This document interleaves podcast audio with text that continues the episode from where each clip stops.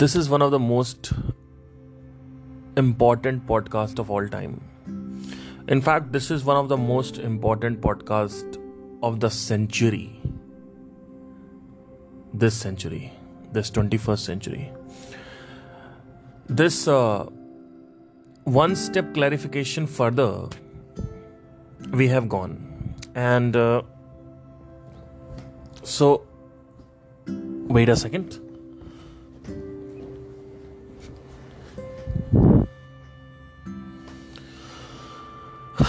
One of the most amazing thing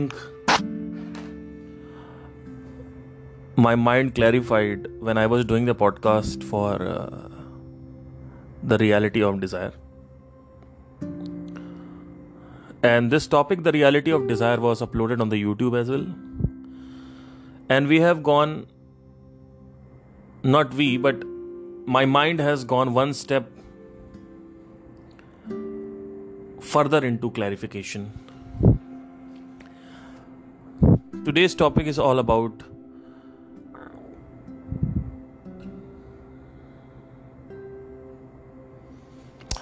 why the desire is not good for you. Desire versus suffering. Sorry, desire versus freedom. I'm sorry. I was always messed up like this. My speeches are not intact. Sometimes I fumble a lot of words. So let's not go into English language further and jump on the Matr Bhasha right now. Reality of Desire podcast करने के बाद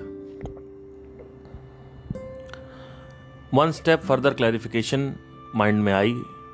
शायद इसीलिए कहते हैं कि to teach is to learn twice, but I'll tell you one thing more. When you teach something, you discover something else. So, to teach is to discover something new. To teach is to learn twice. ये एक bullshit है, मतलब that is a old thing. New thing is to teach is to learn, to discover something new. There is this new discovery which always happens. This is the podcast of the century, I'm telling you. You're gonna blown away after listening this. And forgive my grammar, by the way. The knowledge is not intelligence. कोई लड़की है, वो impress हो रही है किसी लड़के के इंग्लिश से और वो उससे शादी करना चाहती है क्योंकि उसके अंदर ये है कि ये लड़का स्मार्ट है बिकॉज इंग्लिश अच्छी बोलता है. But the knowledge is not intelligence.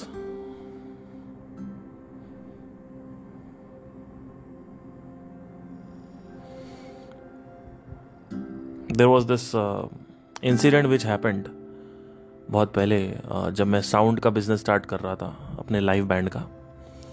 मेरे पास कॉल आया एक साउंड वाले का, क्योंकि मैं अभी साउंड वाउंड देखता हूँ लाइव बैंड में अपना खुद का. तो there was this call which came up and he asked me कि टेक राइडर क्या है आपके बैंड का. पर मुझे ये भी पता होगा आप में से कई लोगों को, भले ही आप लोग इंग्लिश जानते हो, बट टेक राइटर का मतलब शायद आपको ना पता हो. तो वैसे मैं भी था, तो मुझे टेक राइटर का मतलब नहीं पता था. तो मैंने साउंड वाले से ये बोला, बिकॉज मुंबई का साउंड वाला था वो, तो हाई फाई होंगे कोई. मैंने कहा कि सर मेरे को टेक राइटर का मतलब नहीं पता है, क्या होता है टेक राइटर. तो आगे से जवाब आता है कि आपको जब टेक राइटर का मतलब ही नहीं पता तो आप क्या गाना गाने निकले हो. वहाँ से मेरे अंदर एक क्वेश्चन उठा कि ये लोग इंटेलिजेंट आदमी को जज किस बेस पे करते हैं. मुझे रशियन नहीं आती तो क्या मैं बेवकूफ हूँ, या मुझे अगर इंग्लिश के लाखों वर्ड्स नहीं आते हैं और कुछ हजार वर्ड्स आते हैं तो क्या मैं बेवकूफ हूँ. क्या माँ के पेट से कोई अंग्रेजी के शब्दों को सीख के आता है, लेकिन लड़कियां तो अंग्रेजी बोलने वालों में इंप्रेस होती हैं. लड़कियों को तो इंटेलिजेंस का मतलब ही यही है कि somebody has a good communication skill, somebody talks very softly, somebody talks like a gentleman, somebody speaks very nice English and तो लड़कियों को तो वही इंटेलिजेंट लगता है, लड़कियों को तो वो इंटेलिजेंट लगता है जो सक्सेसफुल हो, क्योंकि सक्सेसफुल है तभी तो इंटेलिजेंट है। मतलब सक्सेस तभी आती है जब इंटेलिजेंस आती है, जब इंटेलिजेंस होगा तभी तो सक्सेस आएगी। तो उनके हिसाब से तो fumbling in the grammar, whether it is Hindi grammar, like या so there was this another incident जो हुआ। एक आदमी मेरे पास आया, कहता है कि आपको संदर्भ का मतलब, उस वक्त मेरे को संदर्भ का मतलब नहीं पता था, तो कहता आपको संदर्भ का मतलब ही नहीं पता है। तो मैंने कहा हाँ नहीं पता है मुझे। तो कहते यार आप क्या स्पिरिचुअलिटी में जा रहे हो, ऐसे ऐसे गुरु हैं यूट्यूब में जो ऐसा हिंदी बोलते हैं, उनकी इंटेलिजेंस देखी आपने। मैंने कहा कि तमाचा मार दूंगा नीचे गिर जाओगे, इसलिए चले जाओ यहां से, क्योंकि तुम्हें कुछ नहीं पता तुम किस बारे में बात कर रहे हो और किससे बात कर रहे हो। तुम्हें यह पता ही नहीं है कि मैं सब किताब खोल के बैठा हुआ हूं। तो संदर्भ का मतलब मैंने 2 मिनट में ग्रामर निकाला गूगल ट्रांसलेट और देख लिया। संदर्भ का मतलब होता है कॉन्टेक्स्ट, कि कॉन्टेक्स्ट क्या है, राइट, किस कॉन्टेक्स्ट में बात हो रही है, किस संदर्भ में बात हो रही है। तो अगर कोई सिंपल लैंग्वेज बोल रहा है तो इसका मतलब ये नहीं है कि वो इंटेलिजेंट है। तो knowledge is not intelligence, no matter how much you are studying, maybe you are a scientist, maybe you are IAS, IPS, whatever you are. The bundle of data, so much bundle of data you have, और आपकी देही अकड़ गई, आपकी रीढ़ की हड्डी अकड़ी जा रही है। लड़कियों को मैंने स्पेशली देखा अंग्रेजी बोलेंगी, लड़कों को भी यही देखा अंग्रेजी बोलेंगे। मेरे क्लास में एक टीचर आती थी 8th क्लास में, फाइजा मैम नाम था उनका, ऐसा वो चल के आती थी क्योंकि शी इज इंग्लिश टीचर, तो उनकी बॉडी लैंग्वेज में वो अकड़न थी। लेकिन उन मूर्ख को क्यों कौन बताए कि intelligence is not, knowledge is not intelligence.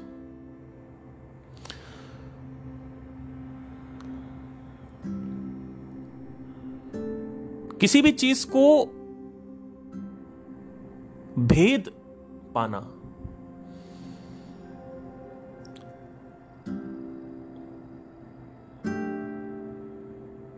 उस चीज के सत्य तक कितनी तेजी से आप पहुंचते हो, वो इंटेलिजेंस है।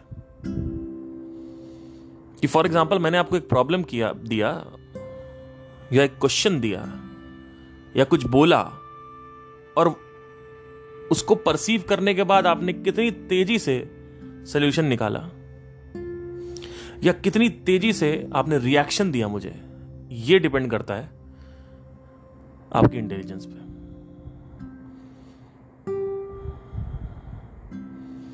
कितनी तेजी से आप मिक्स एंड मैच कर पा रहे हो इंफॉर्मेशन को, परम्यूटेट एंड कंबाइन कर पा रहे हो और उसके सत्य तक पहुंच पा रहे हो, दैट इज कॉल्ड इंटेलिजेंस। कोई शब्द बोलता है, इसका मतलब ये नहीं है कि वो इंटेलिजेंट है। कॉम्प्लेक्स वर्ड्स को यूज करना is not intelligence, because there are lot of people who are living their life miserably in spite of all the knowledge they have gathered, चाहे वो एक साइंटिस्ट हो, चाहे वो एक यूपीएससी का सक्सेसफुल एस्पिरेंट हो, चाहे वो कोई टीचर हो बड़ा सा, बहुत बड़ा आर्टिस्ट हो।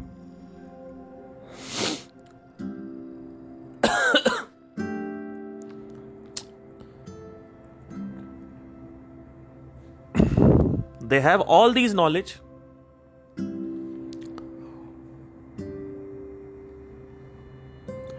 but they are not living life intelligently. They have never sat down and listed out कि मेरे लिए सबसे इंपॉर्टेंट क्या है। मेरा पेट निकला हुआ वो ज्यादा इंपॉर्टेंट है कि मेरे को प्रमोशन चाहिए वो ज्यादा इंपॉर्टेंट है।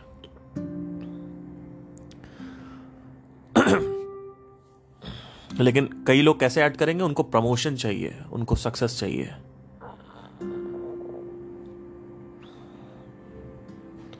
तो ये इंटेलिजेंस है कि आप ठहरे, आपने कहा कि नहीं अभी ये ज्यादा जरूरी है, एक लेवल और मेरे अंदर बेचैनी है, अकेलापन है, डिप्रेशन में चला जाता हूं, ये दुनिया सपोर्ट नहीं करती मेरे को, तो क्या मैं अभी पहले बाहर दुनिया में सफलता के बारे में सोचूं, पैसे कमाने के बारे में सोचूं, या पहले ये देखूं कि सबसे जरूरी मेरे लिए क्या है। तो जो आदमी भेद पाता है और भेद के सत्य तक पहुंच पाता है, क्योंकि बिना भेदे, बिना डिफरेंशिएट किए सत्य तक नहीं पहुंचा जाता। तो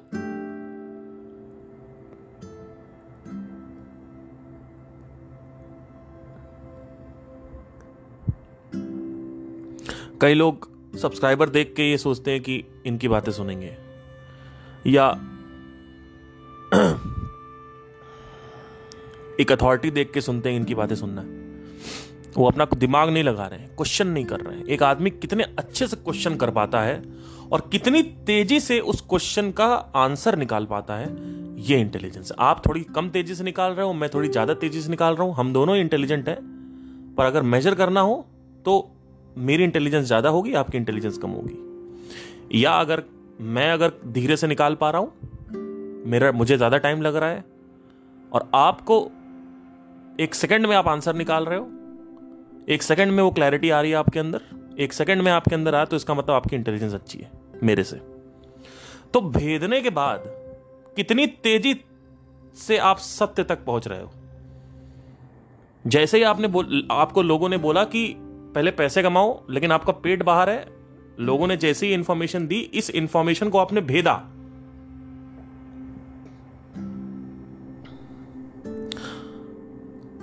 और 99% लोग पैसे कमाने चले गए, लेकिन आपने कहा नहीं, पैसे कमाना भी जरूरी नहीं है, पहले ये देखना जरूरी है पेट ना आ रहा है बाहर, क्योंकि इससे एनर्जी डाउन होगी, एनर्जी गिरेगी तो अटेंशन गिरेगी।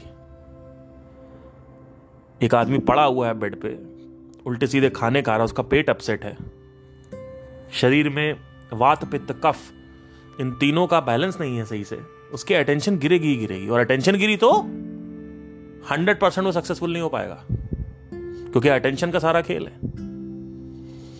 साधना सारी की सारी इतनी क्यों बनाई गई है, सिर्फ और सिर्फ अटेंशन को एक जगह टिकाने के लिए, जिससे आपकी वो अटेंशन टिक सके। ये सारा का जो भी साधना है, दो प्रकार की साधना होती है, एक है एक्स्ट्रा सेंसरी परसेप्शन या अकल्ट पावर्स के लिए, मैं उस तामसिक साधना की बात नहीं कर रहा हूं। एक और साधना होती है जिस साधना से आपका मन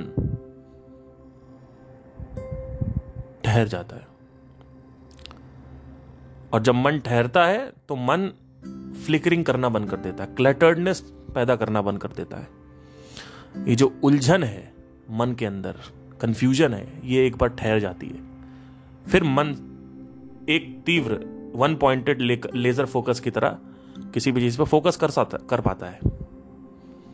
तो क्या ज्यादा इंपॉर्टेंट है, पेट बाहर निकला वो ज्यादा इंपॉर्टेंट है, या फिर सफलता की तरफ भागे?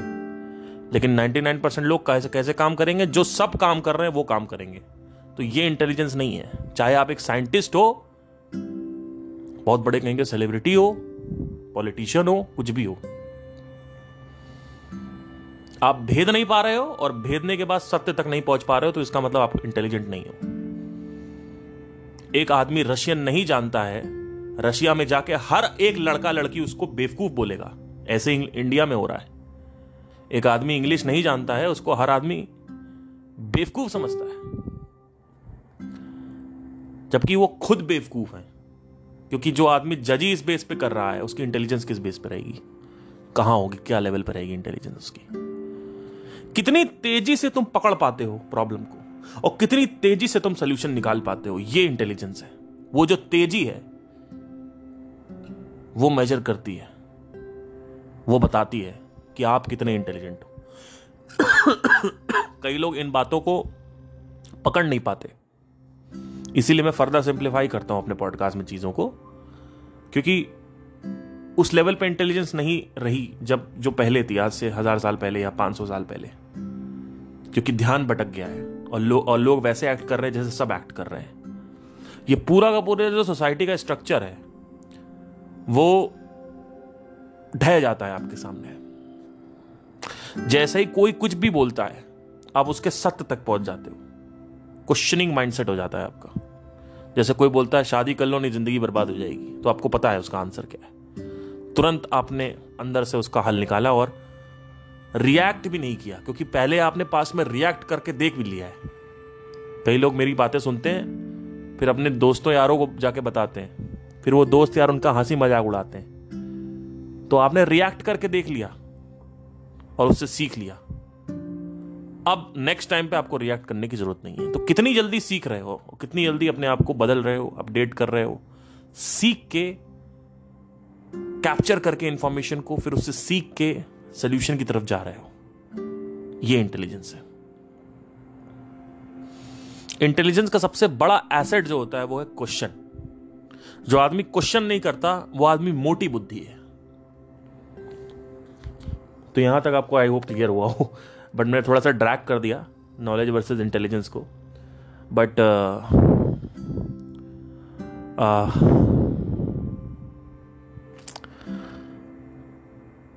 आज का जो टॉपिक है वो बेसिकली बहुत ज़रूरी टॉपिक है। एक्चुअली मुझे नॉलेज वर्सेस इंटेलिजेंस पे बात करनी ही नहीं चाहिए थी, बट एनीवे थोड़ा सा मैं लंबा खींच देता हूँ चीज़ों को। मुझे लगता है कि लोगों को सही से पता चले तो ज़्यादा बेटर रहता है। चाहता तो एक लाइन में निपटा देता, बट 50 पहले एग्जाम्पल देने पड़ते हैं इस जनरेशन को, बिना एग्जाम्पल के लोगों को समझ नहीं आता। But anyway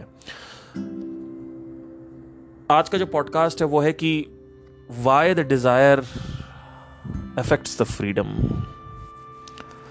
this is one of the most amazing thing which I learn in the last podcast.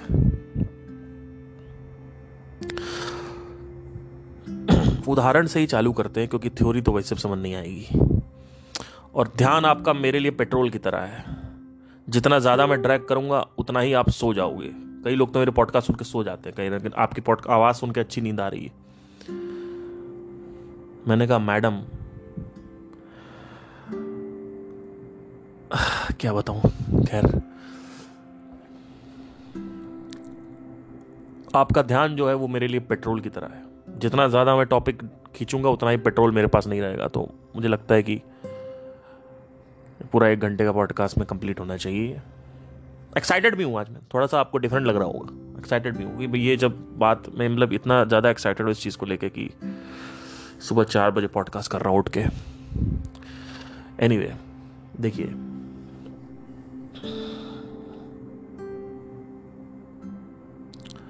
उदाहरण से ही चालू करते हैं, बड़ा अच्छा उदाहरण है ये।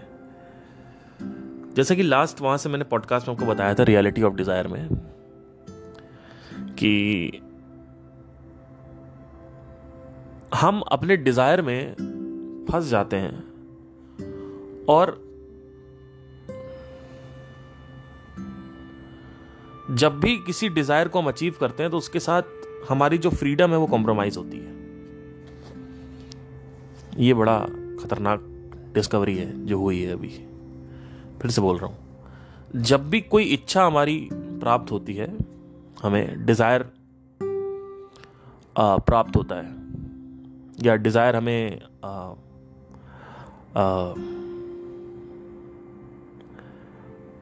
हमारा फुलफिल होता है, तो जो फ्रीडम है वो कॉम्प्रोमाइज हो जाती है। इसको थोड़ा समझना ज़रूरी है। फॉर एग्जाम्पल आपने शादी करने का आपका डिज़ायर था,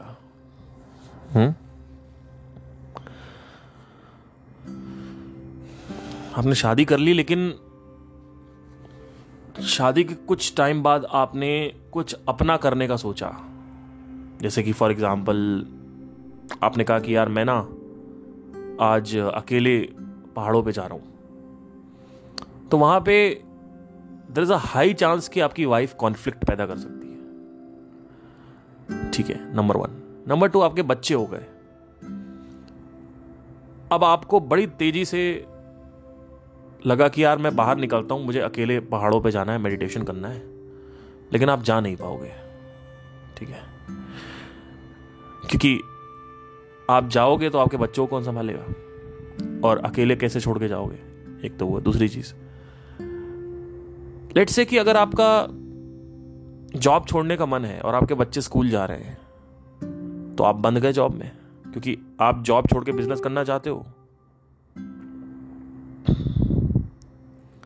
पर आप कर नहीं सकते, क्योंकि जैसे ही जॉब छोड़ोगे आपके बच्चे स्कूल जाना बंद हो जाएंगे। तो और there is a high chance कि पैसा भी नहीं आया, तो हो सकता है डर हो, खाना भी ना आए। तो एक तरफ आपने बच्चों का डिजायर तो पूरा कर लिया, लेकिन जिम्मेदारियां आ गई, तो फ्रीडम थोड़ी सी कॉम्प्रोमाइज हो गई। फ्रीडम एक बर्थडे केक की तरह है, जैसे जैसे आप डिजायर अचीव करते जाते हो एक एक टुकड़ा आप खाते जाते हो। बाय द टाइम आप सारे डिजायर पूरे करते हो, आप इस इतनी बुरी तरीके से बंध जाते हो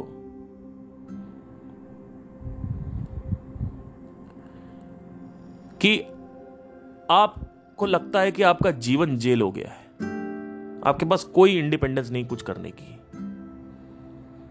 आपके घर वालों ने बोला घर खरीद लो, आपके पास पैसे नहीं थे लेकिन आपने घर खरीद लिया। चलो, थे भी पैसे, क्योंकि सबके पास पैसे होते ही हैं ऑब्वियसली, तभी खरीदते हैं। 10 लाख रुपए की डाउन पेमेंट दी, 15 लाख रुपए अकाउंट में पड़े थे, 10 लाख रुपए डाउन पेमेंट दी, ठीक है, EMI बंधी 25,000 रुपए की। अब आप वो जॉब नहीं छोड़ सकते। नंबर 1, आपका बिजनेस करने का कोई सपना खत्म हो गया, नंबर 1। नंबर 2, अगर आप जॉब करना भी चाहते हो, बिजनेस करना ही नहीं चाहते थे आप, लेट्स से कि आपकी जॉब चली गई या लेट्स से जॉब नहीं भी गई और आपने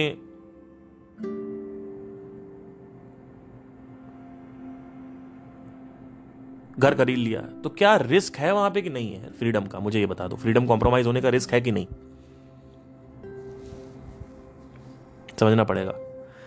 आपके अकाउंट में 15 लाख रुपए पड़े हुए हैं, 10 लाख रुपए आपने डाउन पेमेंट दे दिया, 5 लाख रुपए आपके पास पड़े हुए हैं, महीने का आप लाख रुपए कमा रहे हो, 25,000 रुपए आपको देने हैं हर महीने।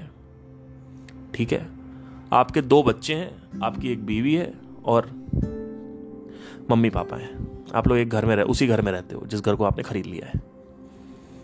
डिजायर तो पूरा हो गया है आपका, लेकिन क्या ये डिजायर पूरा करने से एक डर का भूत नहीं घूम रहा है तुम्हारे पीछे? क्या तुम कुछ भी स्वतंत्रता पूर्वक कर पाओगे अब?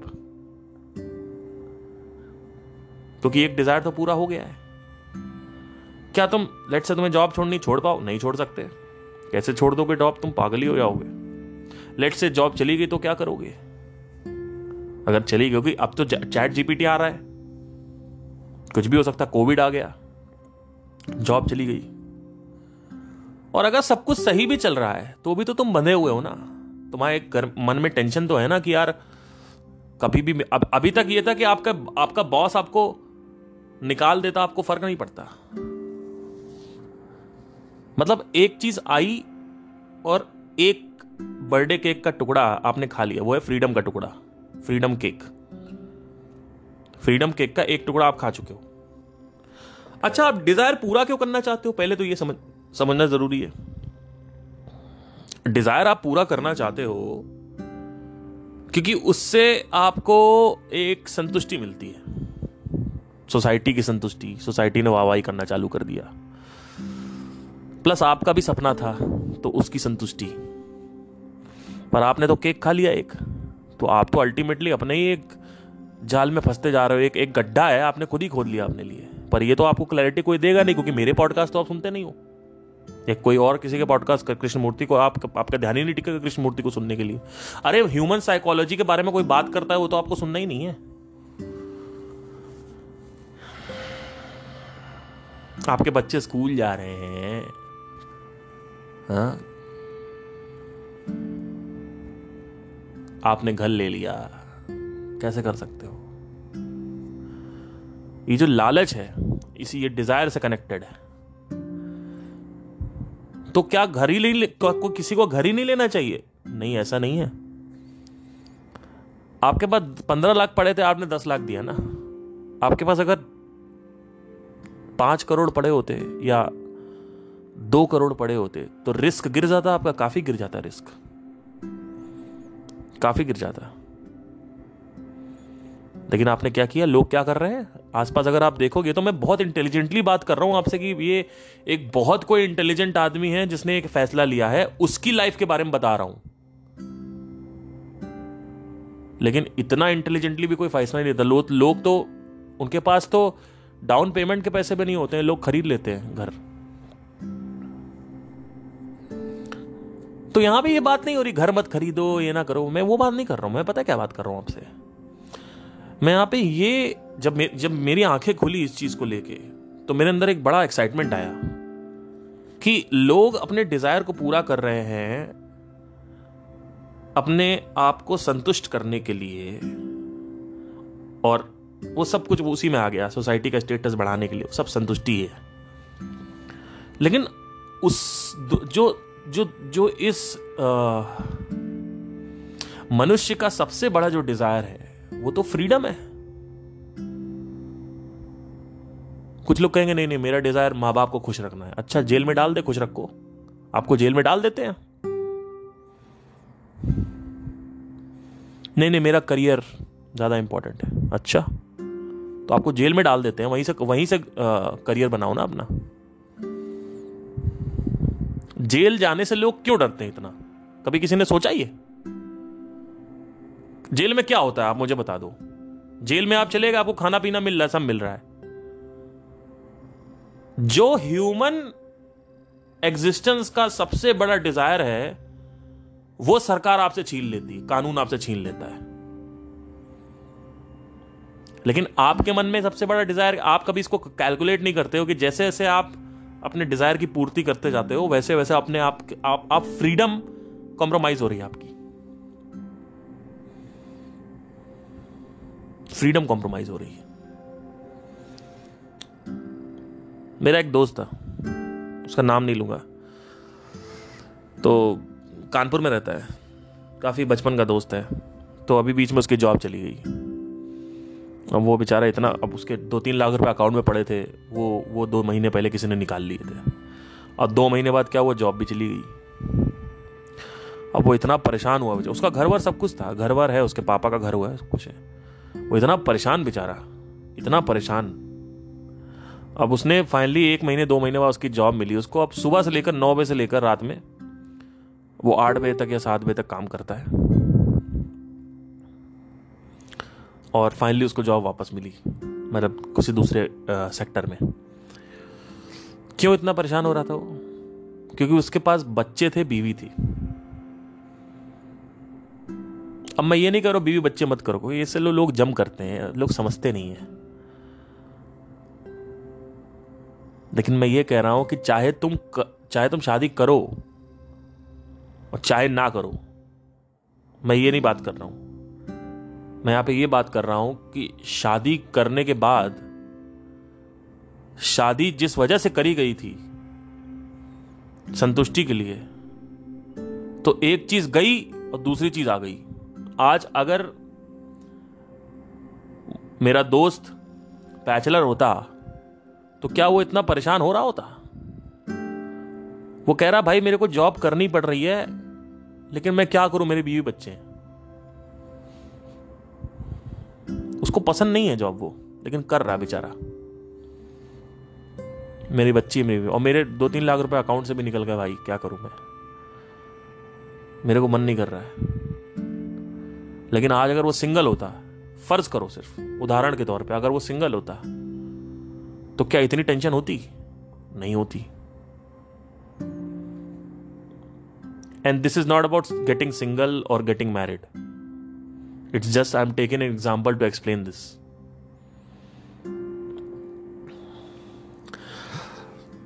तो कुछ जाता है, तो कुछ आता है, लेकिन लोग ये नहीं समझते कि डिजायर आपके फ्रीडम में कॉम्प्रोमाइज कर रहा है। लोग यहां तक नहीं देख पाते हैं।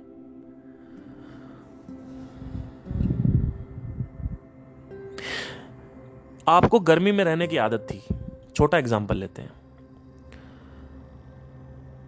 आप गर्मी में रहे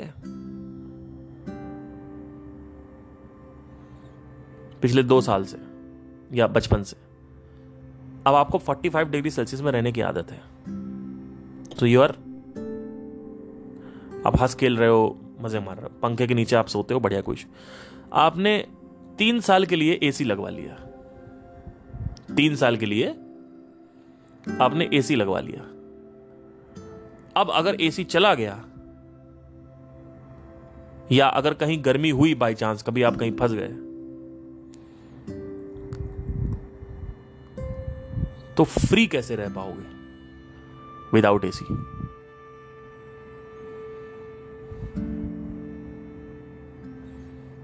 चक्कर बहुत खतरनाक है ये।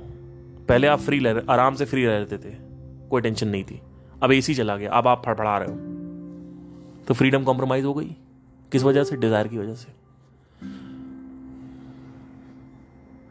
आप मेट्रो से जाते थे, आपने कार ले ली, अब वो कार वाला कभी मेट्रो से जा पाएगा? नहीं जा पाएगा। लेकिन लेट से अगर कभी ऐसा वक्त आ गया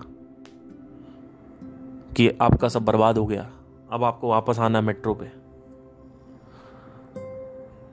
तो नॉर्मल लोग तो जा ही रहे, आप नहीं जा पाओगे, फ्रीडम छिन गई आपकी।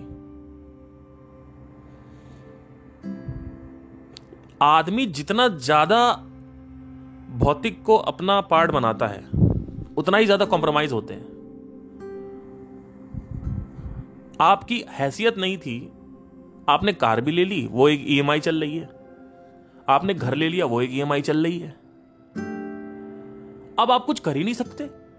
भाई आपको किसने बांधा? आप कुछ कर ही नहीं सकते ना। आप अपनी जॉब नहीं छोड़ सकते हो, आपको अगर कहीं अकेले जाना, वहां नहीं जा सकते आपको, क्योंकि आपको बीवी और बच्चों को लेके जाना पड़ेगा। आपने अपने अकेलेपन का फ्रीडम कॉम्प्रोमाइज कर दी। कई बार तो ऐसा होता है कि बच्चे, इतनी जिम्मेदारियां होती हैं कि आप अपने दोस्तों के साथ भी नहीं जा सकते हो, तो इन जिम्मेदारियों के बोझ के तले आप दब गए। तो एक तरफ आप एक्ट कर रहे हो डिजायर को पूरा करने के लिए, जिससे आपको संतुष्टि मिलेगी, लेकिन दूसरी तरफ आप ये नहीं देख पा रहे हो कि जो कुछ भी अचीव होगा उससे आपका जो अल्टीमेट डिजायर है, यानी सबसे बड़ा डिजायर है, उसमें कॉम्प्रोमाइज हो रहा है। क्योंकि क्योंकि आप शायद, अभी कई लोग मेरे को सुनते हैं, उनको नहीं समझ में आ रहा है ईएमआई का बोझ क्या होता है। आपको नहीं पता है, आपका एजुकेशन लोन चल रहा है, आपका बाइक लोन चल रहा है, या चलो कार लोन चल रहा है, फिर आपने घर ले लिया, आपका कार लोन चल रहा है, आप तो बंद गए ना हर तरफ से।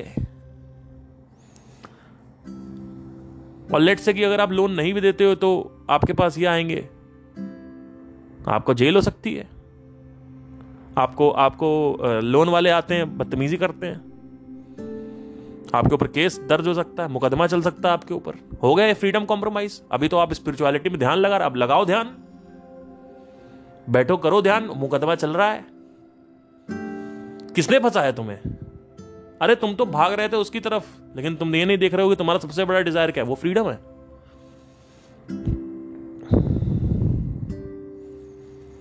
अच्छा भला आप बैठे हुए थे, अपना जिंदगी जी रहे थे, आपने एक लड़की से प्यार कर लिया, वो लड़की किसी और के साथ भाग गई, अब आपकी लग गई। कब तक लगी? जब जितना ज्यादा प्यार था, 2-3 साल तक लग गई, लगी रहेगी ना। अगर बहुत ज्यादा प्यार है तो 2 साल तक लगी है आपकी, तो कुछ कर ही नहीं पा रहे हो आप। वो तो आई अपना चली गई किसी के साथ, आप कुछ कर ही नहीं पा रहे हो, फ्रीडम कॉम्प्रोमाइज हो गई। अब आपको फ्रीडम क्या मतलब, हम क्या जेल में थोड़ी बंद हो गए? अरे बेवकूफ, साइकोलॉजिकल फ्रीडम की बात कर रहा हूं। अभी आपका, अभी लड़की नहीं थी, लेकिन लड़की आप ले आए, जैसे फ्रीडम कॉम्प्रोमाइज हो गई।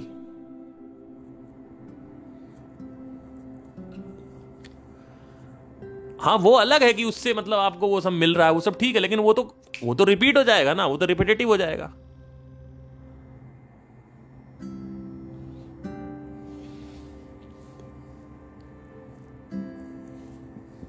रिलेशनशिप में लॉ ऑफ ट्रांजैक्शन बड़ी तेजी से काम करता है। अगर आपकी वाइफ आपके बुरे वक्त में आपके साथ थी, जैसे आपको कहीं जाना है, कुछ करना है, तो आप अगर नहीं रेसिप्रोकेट करोगे, तो वहां पे ये नहीं होगा कि ओके मैं तो तुम्हारी मां की तरह हूं, ठीक है मत करो, ऐसे नहीं होता है सर। मां का केस अलग है, वहां पे आपने अगर रेसिप्रोकेट नहीं किया, फॉर एग्जांपल वो आपके साथ रोज जाती है, आप कुछ खरीदने जा रहे हो तो वो जा रही है आपके साथ, लेकिन आज उसको शॉपिंग करने जाना है और आपने मना कर दिया, तो आपकी वहां पे फ्रीडम कॉम्प्रोमाइज हो गई कि आपको ये करना था पर आपको ये करना पड़ रहा है, आपको पसंद नहीं है पर करना पड़ रहा है, तो फ्रीडम कॉम्प्रोमाइज हो गई। जितना ज्यादा तुम डिजायर को, जो तुम्हारी जितना लालच जैसे जैसे बढ़ता जाता है आदमी का, एक तो है फंडामेंटल डिजायर्स। वो डिजायर क्या है? नॉर्मल खाना पीना खाना और वो सब, मैं उसकी बात नहीं कर रहा हूं, सर्वाइवल डिजायर की बात नहीं कर रहा हूं, मैं ग्रीड की बात कर रहा हूं यहां पे। और आप में से सब लोग आज नहीं तो कल ग्रीडी हो जाओगे, होना ही है, मैं भी हुआ था। ये मत सोचो कि ये कुछ ऐसी चीजें जैसे सक्सेस का सर पे चढ़ना तय है, लालच लालची होना तय है, लेकिन दो लोग होते हैं, एक होते हैं लालच को और बढ़ावा देने वाले, एक होते हैं लालचपन कम करने वाले। तो लालच तो आएगा ही आपके अंदर, ऐसा नहीं आएगा। कई लोग लालची हो जाते हैं, आईफोन खरीद लेते हैं, अब खरीद लिया आईफोन, 20-30 हजार की नौकरी है, अब उनको तो लगा कि मजा आएगा, लाइफ सही हो जाएगी, पर लाइफ तो और घटिया हो गई क्योंकि अब तो फ्रीडम कॉम्प्रोमाइज हो गई है। तो क्वालिटी ऑफ लाइफ इससे डिटरमाइन होती है कि आप कितना अच्छा, आपके डिजायर्स हैं या आप कितने सारे डिजायर आपके पूरे हो रहे हैं, या क्वालिटी ऑफ लाइफ इसको कहेंगे कि you are free from everything which is called freedom, time freedom, freedom of speech, everything. मतलब आप अपना वो ले सको, स्टैंड ले सको अपनी लाइफ में। तो एक तरीके से डिजायर आपको जेल में बंद कर रहे हैं ना। बड़ा खतरनाक पॉडकास्ट है ये, मैं बता रहा हूं आपको, ये मेरा हिला दिया मेरे को इसने, जब ये डिस्कवर हुआ मुझे कि डिजायर कैसे आपको बेवकूफ बनाता है और आपकी फ्रीडम को कॉम्प्रोमाइज करता ही चला जाता है।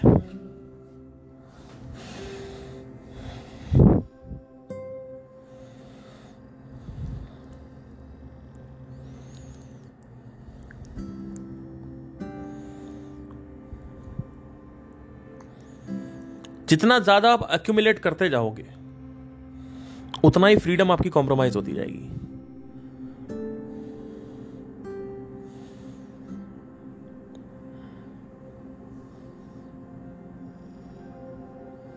मतलब आपको इतना ही खर्च करना है जितना आपकी चादर अलाउ करे, तब तो ठीक है, फिर भी आप काम कर सकते हो, लेकिन आदत तो वैसे भी पड़ गई भौतिकता की, बट चलो ठीक है फिर भी का, लेकिन आपने चादर फैलाया, ज्यादा बड़ा कर लिया, तो आप फंस गया, आपका फ्रीडम कॉम्प्रोमाइज हो जाएगी। लालच आपकी स्वतंत्रता को डसता है। The greed is the biggest enemy of your freedom and everybody thinks that accumulation is the ultimate happiness. इकट्ठा करना एक बहुत बड़ी खुशी है, जबकि खुशी है, सबसे बड़ी खुशी क्या है? To be free from everything, that is the biggest खुशी।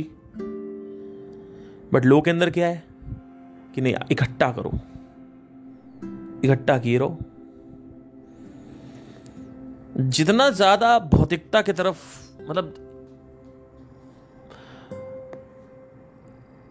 शादी करने के बाद कुछ चीजें मिल जाती हैं, जैसे कि शारीरिक सुख मिल रहा है आपको, लेकिन फ्रीडम का एक टुकड़ा या थोड़ा बहुत टुकड़ा खत्म हो जाता है, फ्रीडम केक।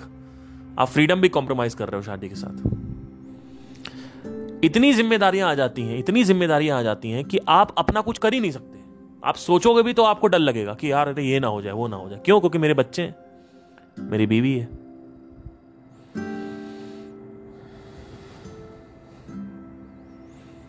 बड़ा खतरनाक है ये। तो freedom is the ultimate desire. Now freedom is also a desire. I am not telling you freedom is a separate thing from desire. Freedom भी डिजायर है, लेकिन वो सबसे बड़ा डिजायर है लोगों के अंदर, चाहे लोग माने चाहे ना माने।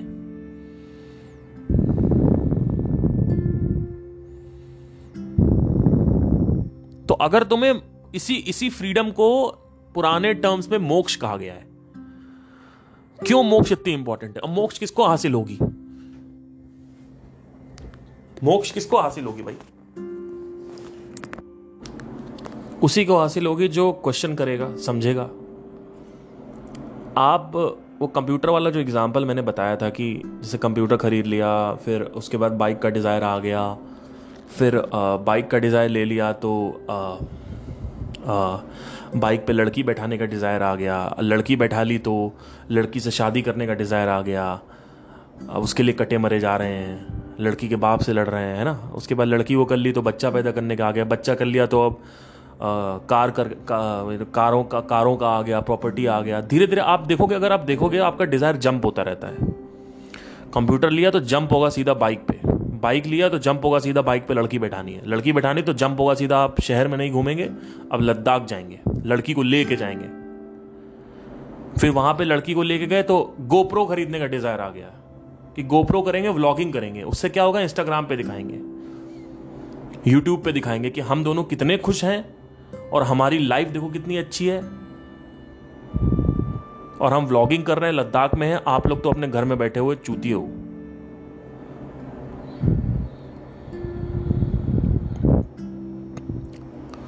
लेकिन जैसे ही वो गोप्रो का डिजायर होगा तो अब कुछ और आपके अंदर बनने लगेगा कि अब हमें ना लद्दाख नहीं जाना, हमें एम्स्टर्डम जाना है। पूरी दुनिया घूमने के बाद कुछ और बन जाएगा, फिर कुछ और बन जाएगा। तो इसमें फ्रीडम कहाँ है? आप तो अपने ही डिजायर से बंधे हुए हो।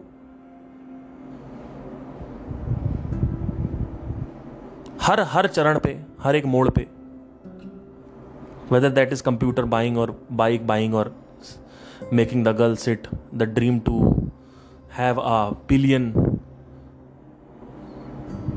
whatever, इस पूरे के पूरे मोमेंट में फ्रीडम है कहाँ? जब बाइक मिल गई तो अब एक सफरिंग क्रिएट हो रही है कि लड़की क्यों नहीं है। जब लड़की मिल गई तो सफरिंग क्रिएट हो रही है कि लड़की मेरे से दूर क्यों है, शादी क्यों नहीं कर लेते हम। जब शादी कर लिया तो कुछ और सफरिंग क्रिएट हो रही है कि वो हमें बच्चा करना है, लेट से बच्चा नहीं हो रहा है और लड़की इनफर्टाइल है, तो वो डिजायर पूरा नहीं हो रहा है। वो डिजायर क्या है आपका कि बच्चा पैदा करना है और अपनी आंखों को उसमें देखना है, बच्चे में।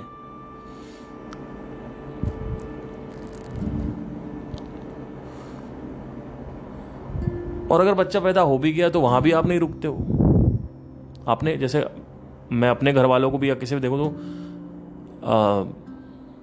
उनके डिज़ायर रुकते नहीं है कि अब पोता पोती के कराने हैं, फिर पोता पोती के हो गए तो उनकी शादी करा देनी है, उनकी शादी को उनकी ऐसे पर नाना। जब तक आप बन जाओगे तब तक आपका डिज़ायर आखिरी तक रहता है। तो आप फ्री तो है ही नहीं कहीं से। आप फ्री कब हो? कब मुझे ये बता दो, आपका माइंड कब ऑक्यूपाइड नहीं रहता है। और ये ड्रीम पूरा नहीं हुआ, इसकी वजह से सफरिंग होती रहती है। आपका अल्टीमेट एग्जिस्टेंस क्या है? वो सफरिंग है, suffering because of desire is not fulfilled. यहां पे बहुत सारे लोगों को अरिजीत सिंह भी बनना होगा, एक्टर बनना होगा, तो यू आर सफरिंग अल्टीमेटली कि आपके ड्रीम्स पूरे नहीं हो रहे हैं। आप कार नहीं खरीद पा रहे हो, आप आईफोन नहीं खरीद पा रहे हो, आप घर नहीं खरीद पा रहे हो। और अभी आपके कितने डिजायर पूरे हो चुके हैं? ऑलरेडी बहुत सारे हो चुके हैं। तो आपका जैसे ही कोई भी डिजायर पूरा होता है आप जंप लेते हो दूसरे डिजायर पे, राइट? तो इसमें फ्रीडम कहां है? क्या हमने कभी ये बैठ के डिस्कशन किया या डिसीजन लिया या भेदा कि सबसे बड़ा डिजायर मेरा फ्रीडम है या फिर मुझे बहुत बड़ा आदमी बनना है, ये मेरा डिज़ायर है? ये ज़्यादा बड़ा है या फिर फ्रीडम ज़्यादा बड़ा है? अभी तो आप बोलोगे हाँ फ्रीडम ज़्यादा बड़ा है, लेकिन आप कर तो वही रहे हो। The true realisation is when you surrender all the desires.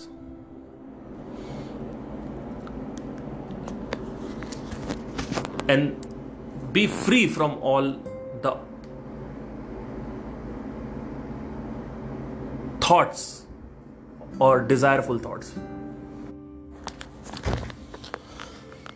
और ये जितने भी डिजायर आ रहे हैं, ये जो मेमोरी आपके अंदर भरी गई है उसी से तो आ रहे हैं.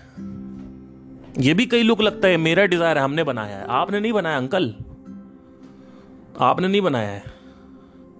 आपकी मेमोरी में जो भरा गया उसी से आपके डिजायर आ रहे हैं. आपका तो हमारा डिजायर है, हमें अरिजीत सिंह बनना है. अरे भैया, इस यूनिवर्स में, इस पृथ्वी पे एक कॉन्सेप्ट है प्लेबैक सिंगिंग, एक कॉन्सेप्ट है एक्टर. लेट से कोई दूसरा प्लेनेट है, वहां पे प्लेबैक सिंगिंग बॉलीवुड एग्जिस्ट नहीं करता. वहां पे सबसे बड़ी चीज ये है कि कुछ और है, मतलब जैसे लेट से कि कोर्सेस सेल करना है. जैसे आप पैदा ही हुए हो ऐसे यूनिवर्स में जहां पे अरिजीत सिंह सबसे ऊपर है कोर्सेस बेचने में, और प्लेबैक सिंगिंग नाम की चीज ही नहीं है. लोग कहते हैं लता मंगेशकर जी आई और वो सिंगिंग करके चली गई और हमें भी सिंगर बनना रहता कि लेट्स लता जी रैप कर रही होती. तो अगर लता मंगेशकर जी रैप कर रही होती जब आप पैदा हुए हो तो आपका क्या होता? आपको रैपर बनना था, फिर सिंगर बनना था. आपको भी रैपर बनना था ना. अगर एक ऐसा दुनिया होती जहां पे लता मंगेशकर जी रैप कर रही हैं और सिंगिंग का एग्जिस्टेंस ही नहीं होता, तो अंकल आप कहां से सिंगिंग डेवलप कर लेते कि ये मेरा, मुझे सिंगिंग सिंगिंग का डिजायर है? कहां से आता भाई? ये सिंगिंग का डिजायर है ही नहीं ना.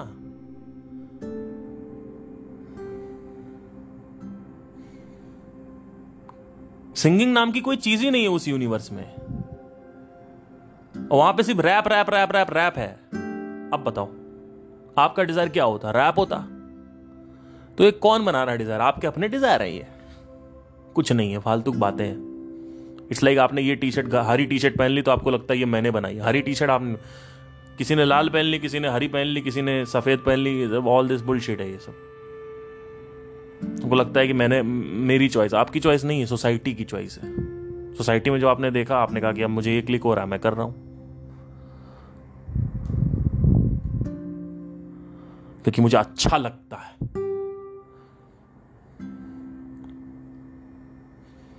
अच्छा तो तब लगेगा ना जब आप सुनोगे गाना. इस यूनिवर्स में तो सिर्फ रैप है, तो अच्छा तो रैप ही लग सकता है आखिरी में. तो आपको रैपर बनना है. तो अगर आप, if you question the desire, you understand where this desire is coming from. I don't know why you have taken for second desire, like इतना इतना इंपॉर्टेंस क्यों दे रखा है. और आपको ये भी नहीं पता है कि हर एक डिजायर के साथ कॉम्प्रोमाइज आता है. वो है फ्रीडम का कॉम्प्रोमाइज.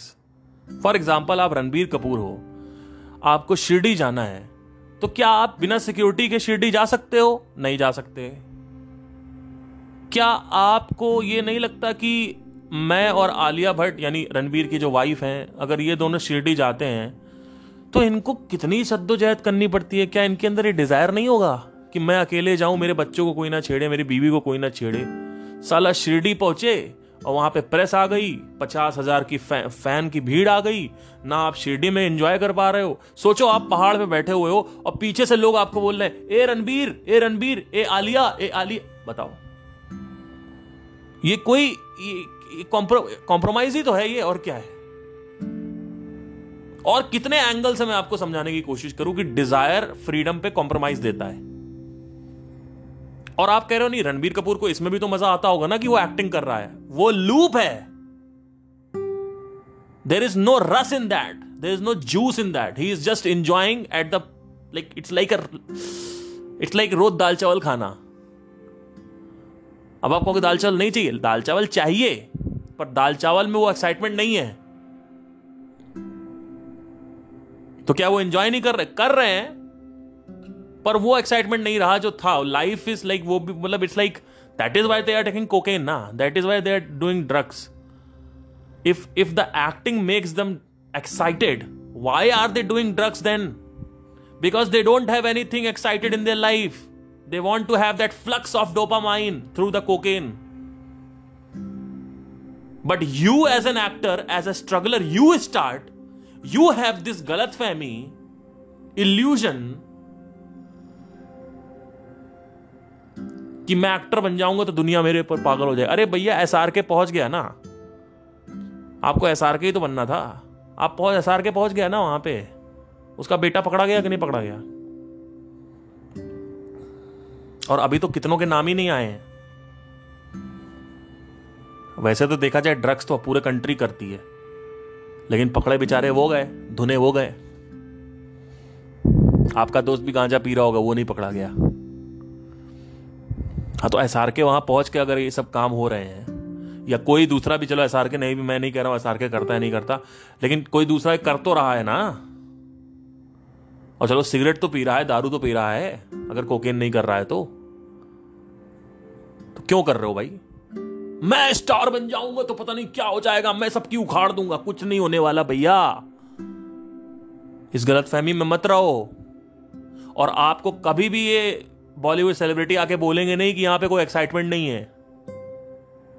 आपको लगता अगर नहीं होता तो लोग आके बता देते ना, क्यों बताएं आपको, जिससे आप मेरे ऊपर उंगली उठा सको, जिससे जो छोटी मोटी संतुष्टि मुझे मिलती है शो ऑफ करके कि मैं स्विट्जरलैंड में शूटिंग कर रहा हूं, मेरे पास रोल्स रॉयस है, मैं इतना फेमस हूं, जिससे थोड़ा बहुत मुझे सेटिस्फैक्शन मेरी लाइफ में वो भी चला जाए। इसी वजह से वो नहीं दिखाते, इसी वजह से ये लोग नहीं दिखाते हैं, इसी वजह से इलॉन मस्क ये नहीं कहते कि I am not excited any more. 3 divorces, Elon Musk was dating Amber Heard. Okay, 3 divorces. Look at their life, Kishore Kumar. 3 divorces.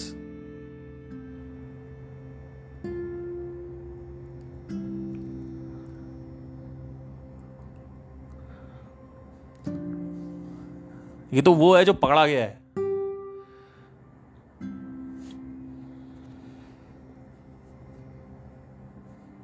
कई लोग तो पकड़े ही नहीं गए अभी तक।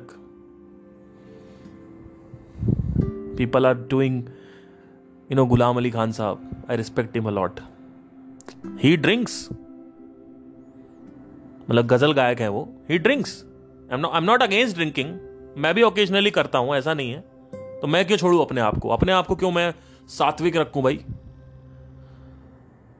यहां पे ये मामला नहीं है कि तुम ड्रिंक करते हो, तुम ड्रग करते हो। That is not a problem right now over here. That is not the concern only. The concern is, जब तुमने शुरू किया था तो तुमने कहा था मैं SRK बनूंगा। Now you have become SRK. Why are you doing drugs? Why the acting is not giving you the happiness? Because if the acting is giving you the happiness, why would you go on the drugs? If you observe the action of each and everybody, you will understand the answer. And don't observe them, observe yourself na. You bought the computer and all that. So all the computer example and all these, like, whatever silly things you have achieved, ये जो भी चीजें अभी तक तुमने achieve करी हैं, तुम्हारे घर वालों ने दिया जो भी, क्या इसने तुम्हें संतुष्टि पहुंचाई? नहीं पहुंचाई। ऊपर से ये कॉम्प्रोमाइज अलग कर देता है। तो Ranveer Singh is sitting on a mountain, ठीक है, Ranveer Kapoor is sitting on the mountain, understand this properly, but people are rushing behind him, autograph दे दो, सेल्फी दे दो, and they are just focusing the camera on him. He can't do anything. Mountain पे वो बेचारा बैठ भी नहीं सकता कि हवा ले सके। पर एक तरफ तो उसके पास, आप कहोगे एक तरफ तो उसके पास एक्टिंग करियर है ना, तो उससे मजा आता होगा। वही तो बता रहा हूं, नहीं आता।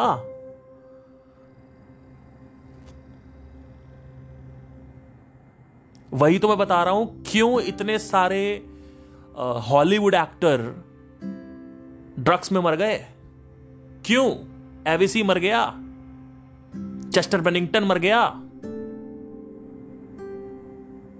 हेथ लेजर मर गया। क्यों मर गया भैया? बैटमैन, उसने जोकर का किरदार किया था, आपको पता है कितना उसको ऑस्कर शायद मिला है उसके लिए। तो क्या नहीं था उसके पास? क्यों तुमने डोज ले लिया, ओवरडोज क्यों करवा लिया अपना भाई, क्यों? और तुम इतने बड़े महामूर्ख हो कि तुमको अभी तक यही नहीं यकीन हो रहा है, और तुमको, तुम्हारे अंदर एक्सेप्टेंस नहीं है कि इस दुनिया में कुछ नहीं पड़ा हुआ है। फ्रीडम कॉम्प्रोमाइज होती है, क्योंकि हर चीज ना आपको आदत डला देती है पर आपके अंदर से एक्साइटमेंट गायब कर देती है थोड़े टाइम बाद। आपको आदत पड़ जाएगी अपनी वाइफ की, लेकिन वाइफ आपको एक्साइट नहीं करेगी। आप अपनी वाइफ को छोड़ भी नहीं सकते। ऐसे आपको अपने एक्टिंग करियर की आदत पड़ जाएगी, लेकिन एक्टिंग करियर आपको एक्साइट नहीं करेगा, सिंगिंग करियर आपको एक्साइट नहीं करेगा। लोग झूठ बोलते हैं। एक म्यूजिक डायरेक्टर है, वो आके बोलते हैं I am on a vacation with music. फालतू की बातें, जैसे हम तो अपने अंदर झांक ही नहीं रहे हैं। मुझे पता है कि आपको ये कड़वा सच सुन के अजीब सा लग रहा होगा, लेकिन मेरी बात मत सुनो और किसी और की बात, अपनी अपनी जिंदगी में तो फोकस कर सकते हो ना। ठीक है, तो फ्रीडम छिन अब ये तो हमने पिछले पॉडकास्ट में कर लिया था सही से, ठीक है, कि डिजायर से खुशी का कोई कनेक्शन नहीं है। नंबर वन, डिजायर से आपके हैप्पीनेस का कोई कनेक्शन नहीं है, नहीं तो आप ड्रग्स नहीं कर रहे होते। ठीक है, अब आते हैं इधर। अच्छा, आपने दारू पी ली, ध्यान दीजिएगा, बड़ा कमाल का है ये, तो आपको मजा नहीं आया, चलो ठीक है। आपने सिगरेट पी ली, सिगरेट भी पीना चालू कर दिया, तो भी मजा नहीं आया। फिर आपने कैनिबलिज्म कर लिया, गांजा खा लिया, तो भी आपको मजा नहीं आया। अब आप कोकेन कर रहे हो, अबे मूर्ख हो क्या? दारू पीने के बाद तुमको क्यों नहीं समझ में आया? सिगरेट पीने के बाद तुमको क्यों नहीं समझ में आया? मतलब ये बढ़ाते क्यों जा रहे हो? और क्या मिल जाए? कोकेन से बोर नहीं होगे क्या? फिर एलएसडी लोगे, एलएसडी से भी बोर हो जाओगे। फिर आगे एक पॉइंट आएगा जहां पे शरीर मर जाएगा आपका, क्योंकि ये आप बढ़ाते नहीं जा सकते हो। एक शरीर के भी बर्दाश्त करने की कैपेसिटी होती है, शरीर छिन जाएगा। तो एटलीस्ट इतना तो समझ लो कि मैं डोज बढ़ा रहा हूं अपनी ये नशों की। तो समझ नहीं आ रहा, ठीक है, मत समझो, भाड़ में जाओ, ठीक है। एनीवे, तो टॉपिक ये नहीं है, टॉपिक ये है कि फ्रीडम पे कैसे कॉम्प्रोमाइजेशन हो रहा है। इस पे ये बड़ा जरूरी है समझना।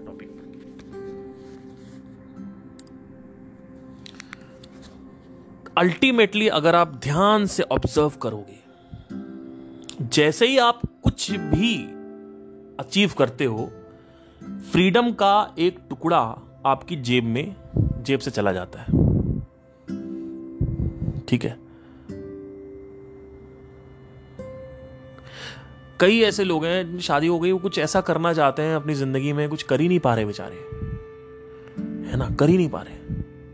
उनके बच्चे दिखने लगते हैं, उनको रोना आने लगता है, बच्चे यार क्या हो, छोड़ो मेरे सपने, हटाओ, क्या करना। एक और आखिरी एग्जांपल लेता हूं।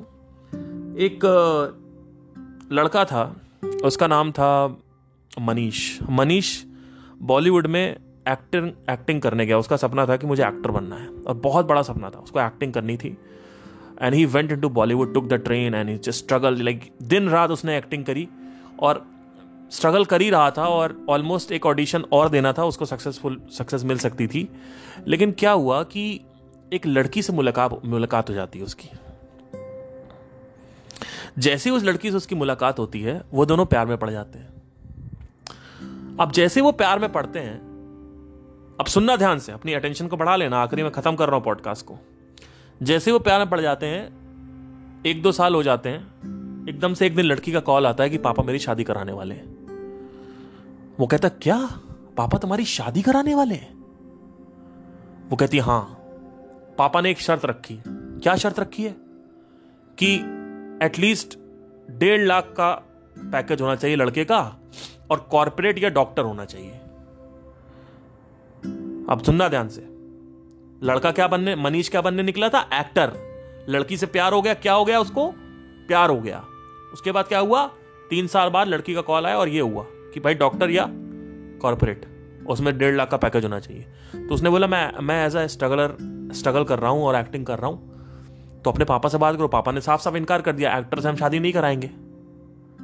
अब वो लड़का कॉर्पोरेट की जॉब करने लगा, लड़की को पाने के चक्कर में, और धीरे धीरे उसने अपनी सैलरी बढ़ाई। जब तक वो 1.5 लाख तक पहुंचा, लड़की छोड़ के चली गई उसको। एक तरफ उसका पूरी एज निकल गई, एक्टिंग नहीं कर पाया, दूसरी तरफ लड़की भी निकल गई। अब बताओ। दूसरी तरफ लड़की भी निकल गई। अब मुझे बता दो क्या हुआ इसमें। एक डिज़ायर था, उसको परसीव किया, फिर एक और डिज़ायर था, वो दोनों डिज़ायर, वो डिज़ायर क्या था, लड़की को पाने का डिज़ायर और एक्टिंग करने का डिज़ायर। इन दोनों डिज़ायर ने आपस में एक दूसरे को कॉन्फ्लिक्ट किया, कॉन्ट्राडिक्ट किया, और लड़के ने मनीष ने दूसरा डिज़ायर चूज़ किया। वो क्या था, लड़की को पाना था, तो उसने अपना एक्टिंग करियर त्याग दिया। तो क्या त्यागा यहाँ पे, क्या त्यागा, कॉम्प्रोमाइज़ किया। क्या कॉम्प्रोमाइज़ किया, अपनी फ्रीडम। तो फ्रीडम क्या थी, freedom to do acting, freedom to make your career on your own terms. This was the freedom he compromised. He was entangled with this desire. What was that desire? He was trapped. He was prisoned. He was jailed in his own desire, the desire to get married. But eventually, even if he gets the girl, अगर वो लड़की मिल भी जाती है उसको, तो भी acting career का तो कॉम्प्रोमाइज हो गया ना। अंकल आर्टिस्ट, देख रहे हो क्या चल रहा है ये, भैया भौजियों, चाचा चाची, सुन रहे हो क्या हो रहा है ये। और ये एक कहानी है और ये रियलिस्टिक कहानी है। ऐसा होता है, ऐसा होता है कि लोग करियर बनाने जाते हैं वहाँ पे और लड़की के चक्कर में पड़ जाते हैं, और लड़की से मान लो शादी हुई ना हुई, करियर तो चला गया, और लड़की भी छोड़ के चली गई मान लो बाद में, फिर क्या करोगे। ऐसा होता है। तो आपको सब कुछ चाहिए, ऐसा नहीं हो सकता है ना, ऐसा नहीं हो सकता कि आपको शादी भी करनी, फिर बच्चे भी करने, फिर आपको अकेले घूमने भी जाना है, फिर दोस्तों के साथ भी आपको घूमने जाना है, फिर आपको तब जाना है जब आपका मन कर रहा है। नहीं हो सकता सर ऐसा। और आपको अब आपको बिजनेस भी करना है ना, अब आपको बिजनेस भी करना, बच्चे हो गए आपके, आपको बिजनेस करना, जॉब छोड़ ही नहीं पाओगे छोड़ ही नहीं सकते, मासूम मासूम बच्चों को देख के कैसे छोड़ोगे। तो क्या हो रहा है, अल्टीमेटली आपके डिजायर ही आपको ट्रैप कर रहे हैं। आपका अल्टीमेट डिजायर फ्रीडम है सर, अल्टीमेट डिजायर कोई करियर बनाना नहीं है, अल्टीमेट डिजायर फ्रीडम है। ये बागेश्वर धाम में लोग आते हैं, मैंने देखा है उसको, और एक आदमी ये नहीं कहता मुझे बजरंगबली से मिलवा दो, एक आदमी नहीं कहता कि मुझे बजरंगबली से मिलना है। हे भगवान। और हर आदमी अपनी प्रॉब्लम और अपना डिजायर लेके आता है, किसके पास, धीरेन्द्र शास्त्री के पास। एक आदमी नहीं कहता मुझे बजरंगबली से मिलना है, मेरा यही डिजायर है, मुझे मिलवा दो, मेरी इसकी अर्जी लगवा दो, मेरा इसका पन्ने खुलवा दो। एक आदमी नहीं कहता मुझे बजरंगबली से मिलना है। एक आदमी शिरडी में जाके ये नहीं कहता भगवान आप मुझे अपने से मिलने का रास्ता बताओ। एक आदमी नहीं कहता है। हर आदमी शिरडी जाएगा, हर आदमी वैष्णो देवी जाएगा, हर आदमी दरगाह पे जाएगा, पता नहीं ये प्रॉब्लम है वो सॉल्व कर दो, मम्मी को कैंसर हो गया वो सॉल्व कर दो, ये हो गया वो कर दो, मुझे ये बना दो, मुझे वो बना दो, मुझे ये अर्जी लगवा दो। वो एक आदमी नहीं कहता कि भगवान अपने दर्शन दे दो। और सीरियसली ऐसा नहीं है कि सिर्फ ऐसे बोल दिया, नहीं मुझे सच में दर्शन चाहिए आपके, मैं तांत्रिकों के पास जाऊंगा, मैं किसी के पास भी जाऊंगा, मुझे आपके दर्शन चाहिए भगवान। किसी को भगवान से प्यार नहीं है, भगवान को यूज कर रहे हैं लोग। फिर कहते हैं हम लड़ेंगे अपने उसके लिए, लड़ते रहो।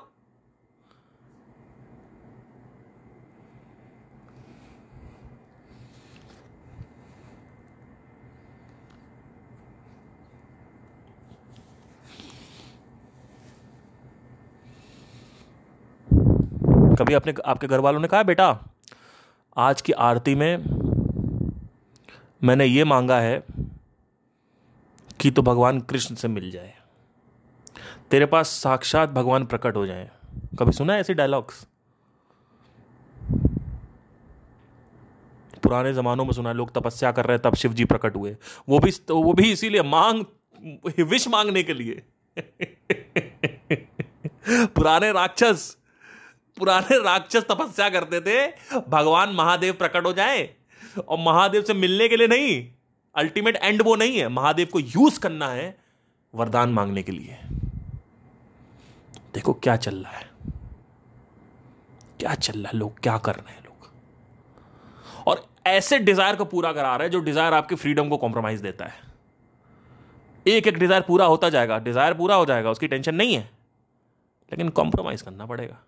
लोगों को ये पता ही नहीं है कि फ्रीडम कॉम्प्रोमाइज होती है, और अल्टीमेट डिजायर क्या है, फ्रीडम, और उसी को आप काटे चले जा रहे हो, काटे चले जा रहे हो, बर्थडे केक खिलाए चले जा रहे हो, खिलाए चले, खत्म हो गया केक, फंस गए।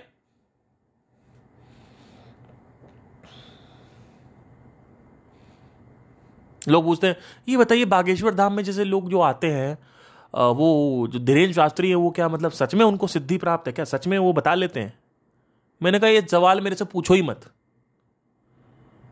मैंने कहा मैं कभी ऐसा कोई फालतू का एंटरटेनिंग वाला सवाल जवाब दूंगा ही नहीं, मैं काम बोलूंगा, पते की बात करूंगा मैं। मेरे से ये बताओ कि ये लोग आ क्यों रहे हैं, पहले ये बताओ मेरे को, मैं वो देखता ही नहीं हूं ना।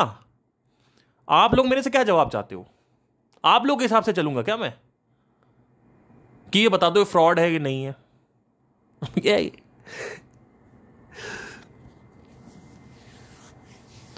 अभी कुछ वीडियो के टॉपिक्स मेरे माइंड में आए थे, जैसे कुछ टॉपिक्स थे जहाँ पे कुछ कंट्रोवर्शियल टॉपिक्स हैं। मैं चाहूँ तो उस पर भी वीडियो बनाना चालू करूँ, मेरे बहुत सारे व्यूज़ आ जाएंगे और बहुत अच्छे अच्छे टॉपिक्स आते हैं, क्योंकि मुझे पता है एल्गो कैसे काम करता है। लेकिन मैं सिर्फ पते की बात कर रहा हूँ, उसमें भी 250 व्यूज़ आ रहे हैं, 250, 300 व्यूज़, 400 व्यूज़, कोई देख ही नहीं रहा।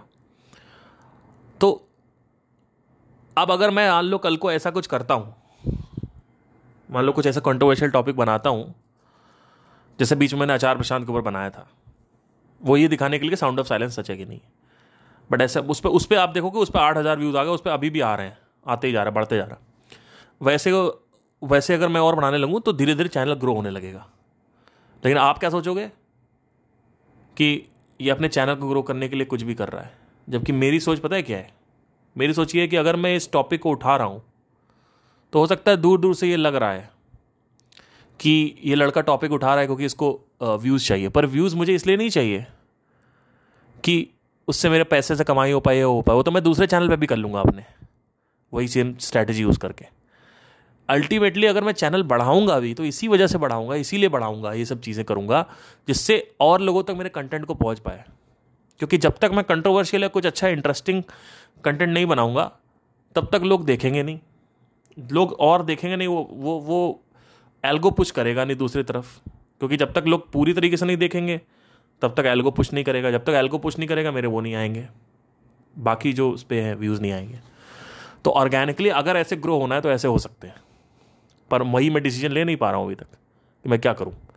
बट एनीवे, तो that was the entire topic over here. So greed या डिज़ायर से स्पेशली जो बड़े सोफिस्टिकेटेड जो डिज़ायर्स है, not computer is a very small desire, getting married is a very biggest thing you are asking from भौतिक जगत। So the bigger things you ask from material world और you achieve in material world, higher और the bigger the cake is cut. ठीक है, जितनी बड़ी चीज़ तुम material world से मांगोगे, कंप्यूटर मांगोगे तो छोटा सा केक कटेगा, लेकिन लड़की मांगोगे क्योंकि वो ज़्यादा बड़ा डिज़ायर है या ज़्यादा बड़ी चीज़ है भौतिक जगत के हिसाब से, क्योंकि वो आपको ज़्यादा स्टिमुलस देती है, तो समझ लो फिर वो ज़्यादा बड़ा केक कटेगा। केक क्या है, फ्रीडम का केक। एक आखिरी पॉइंट आता है जहाँ इतना बंध जाता है आदमी। अभी कैफ़े कॉफ़ी डे वाले ने सुसाइड कर लिया, ठीक है, 2019 में। उनके ऊपर अगर आप उनकी केस स्टडी देखोगे तो उनकी केस स्टडी ऐसे स्टार्ट होती है कि उन्होंने इतने सारे बिजनेस कर लिए थे, इतने कि उन्होंने कर्जे में डूब गए बेचारे, आखिरी में वो इतना बंध गए हर तरफ से, 4,000 या 7,000 करोड़ का कर्जा था उनके ऊपर कि उनको कोई रास्ता ही नहीं चला। वो उन्होंने किसने बांधा, क्यों तुम बिजनेस बढ़ाते जा रहे हो, क्यों? उस लालच ने, वो लालच ने फंसाया लोग, वो ग्रीड ने फंसाया। वो ग्रीड क्या है, वो डिज़ायर है। तो इक्का दुक्का करोगे कोई दिक्कत नहीं है, तिक्का चौकी करो कोई दिक्कत नहीं, बढ़ाते जाओगे तो क्या होगा, आपको कॉम्प्रोमाइज़ तो करना पड़ेगा अपनी फ्रीडम पे, चाहे कहीं से भी कर लो, कॉम्प्रोमाइज़ तो करना पड़ेगा, है ना। आपने ध्यान नहीं दिया और एक ऐसी लड़की से शादी कर ली जो सुंदर तो थी पर आपको कंट्रोल करती है, तो अब आप उसकी सुंदरता को एक्सप्लोर करना चाहते हो, उसके साथ खुश रहना चाहते हो या उससे खुशी हासिल करना चाहते हो, चाहे वो सेक्सुअल खुशी हो चाहे वो इमोशनल खुशी हो, तो आपको उसके हिसाब से तो चलना ही पड़ेगा ना। तो फिर वो कहेगी दोस्तों के साथ घूमने मत जाओ, तो वो भी आप छोड़ दोगे, सारे दोस्त छोड़ दोगे, है ना। तो तभी फिर वो आपसे खुश रहेगी और फिर तभी वो आपको वो संतुष्टि देगी जिसके लिए आपने शादी करी है ना। तो ये पूरा का पूरा ट्रैप है, और ये पूरा का पूरा ट्रैप जो है, इसको जो समझ लेता है वही आज़ाद है। समझ पाना ही आज़ादी है और कुछ नहीं है। इसलिए मेरे ऊपर किसी का जोर नहीं है, ना मेरे घर वालों का, ना मेरी गर्लफ्रेंड का, ना किसी दोस्त का, ना किसी यूट्यूब का, ना किसी का जोर नहीं है। कुछ पास्ट में मेरे से गलतियाँ हुई हैं जिसको मैं अभी भी कर रहा हूँ, और जब मैं उस गलतियों को सही कर लूँगा तो मैं आपको बताऊँगा भी वो गलतियाँ क्या थी जिसकी वजह से मैं बहुत भुगत भी रहा हूँ, प्रॉब्लम्स चल रही हैं मेरी ज़िंदगी में। तो ये जो सारी चीज़ें हैं ना, इसको अच्छे से इस पूरे के पूरे मूवमेंट को समझने की कोशिश कर लेना एक बार, कि जब भी आप एक डिज़ायर को अचीव करते हो आपका एक छोटा सा केक कटता है। छोटा डिज़ायर है तो बड़ा डिज़ायर अगर कोई अचीव करोगे तो बड़ा केक कटेगा, है ना, बड़ा केक कटेगा। और ये जो सेलिब्रिटी की मैंने बात करी कि ये शिरडी नहीं जा सकते, ये अकेले पब्लिक में घूम नहीं सकते, वो सिर्फ एक कॉम्प्रोमाइज़ है फ्रीडम का। ये मत सोचना कि सिर्फ वही एक ही कॉम्प्रोमाइज़ होता है। कई लोग सोचते हैं मैं एक ही एग्जाम्पल है तो वही एक ही होगा, ऐसे नहीं है। सेलिब्रिटी हो तो जाओगे आप, बड़े आदमी हो तो जाओगे आप, लेकिन बहुत ऐसे फ्रीडम कॉम्प्रोमाइज़ होगी आपकी, इसकी कोई हद नहीं है, कोई हद नहीं है। सोचो आप हिमालय में जा रहे हो या कहीं भी कुछ भी करने जा रहे हो, आप एक अननोन चेहरे के साथ जा रहे हो। अब जैसे मैं अपनी गर्लफ्रेंड के साथ घूमता हूँ, कहीं भी घूमता हूँ, मुझे कोई पहचानता नहीं है, तो क्या ये बुरी बात है? आप कहोगे हाँ ये तो बुरी बात है, आप तो फेमस ही नहीं हो। सोचो मैं कभी घूम पाऊँगा? और सोचो जो मेरे दुश्मन है, अगर मेरी गर्लफ्रेंड को उन्होंने आइडेंटिफाई कर लिया या कुछ भी कर लिया, या कल को मैं घूम रहा हूँ किसी के साथ उसको आइडेंटिफाई कर लिया, तो उसके ऊपर भी तो खतरा आ सकता है ना। तो स्पाइडरमैन अपना चेहरा इसीलिए छुपाता था, है ना, क्योंकि जिससे मैरी जेन मरे ना। लेकिन लोगों को वो भी समझ नहीं आया, उनको लगा ऐसे ही चेहरा छुपा रहा है, चेहरा छुपा रहा है और मार डालेंगे लोग उसको बेचारी को, है ना, क्योंकि आपके ऊपर अटैक हो, सबके ऊपर अटैक होता है, ठीक है। तो बहुत सारी चीज़ें हैं जो कॉम्प्रोमाइज़ करनी पड़ती हैं, और वो फ्रीडम से रिलेटेड ही होती हैं, है ना, फ्रीडम से रिलेटेड ही होती हैं। बहुत सारी चीज़ें होती हैं, एक चीज़ नहीं होती, बहुत चीज़ें होती हैं।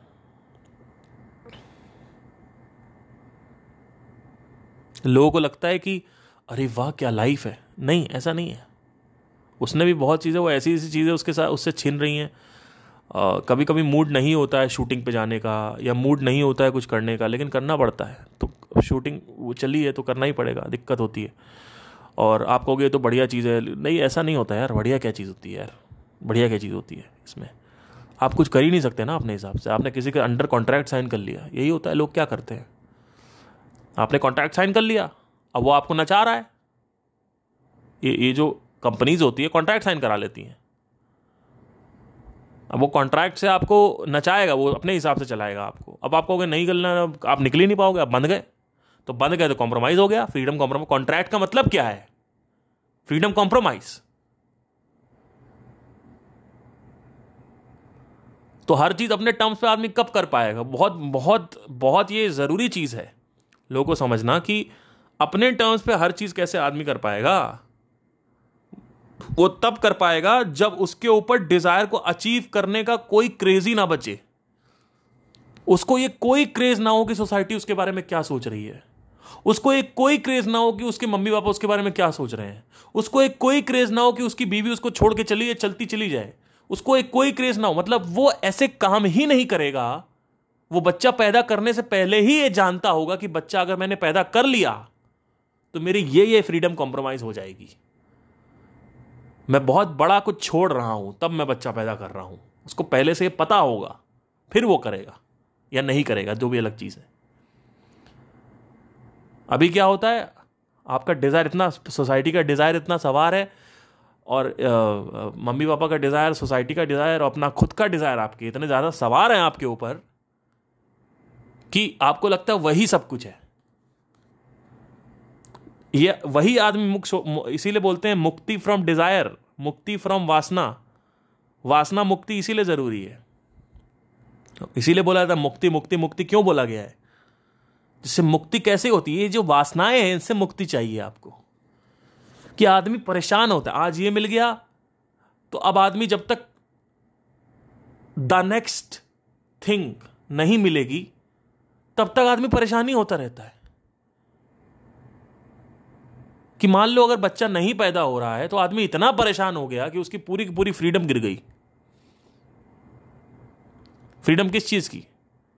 वो जो लड़की है उसके ऊपर कितना प्रेशर है, ससुराल का प्रेशर, उसकी जो बाकी के दोस्त हैं उसका प्रेशर, और किस चीज़ का प्रेशर आप, और सारे ये एक्चुअली देखा जाए तो ये ससुराल का प्रेशर नहीं है, सोसाइटी का प्रेशर नहीं, अगर डीपली देखा जाए तो उसके खुद के डिजायर का प्रेशर है।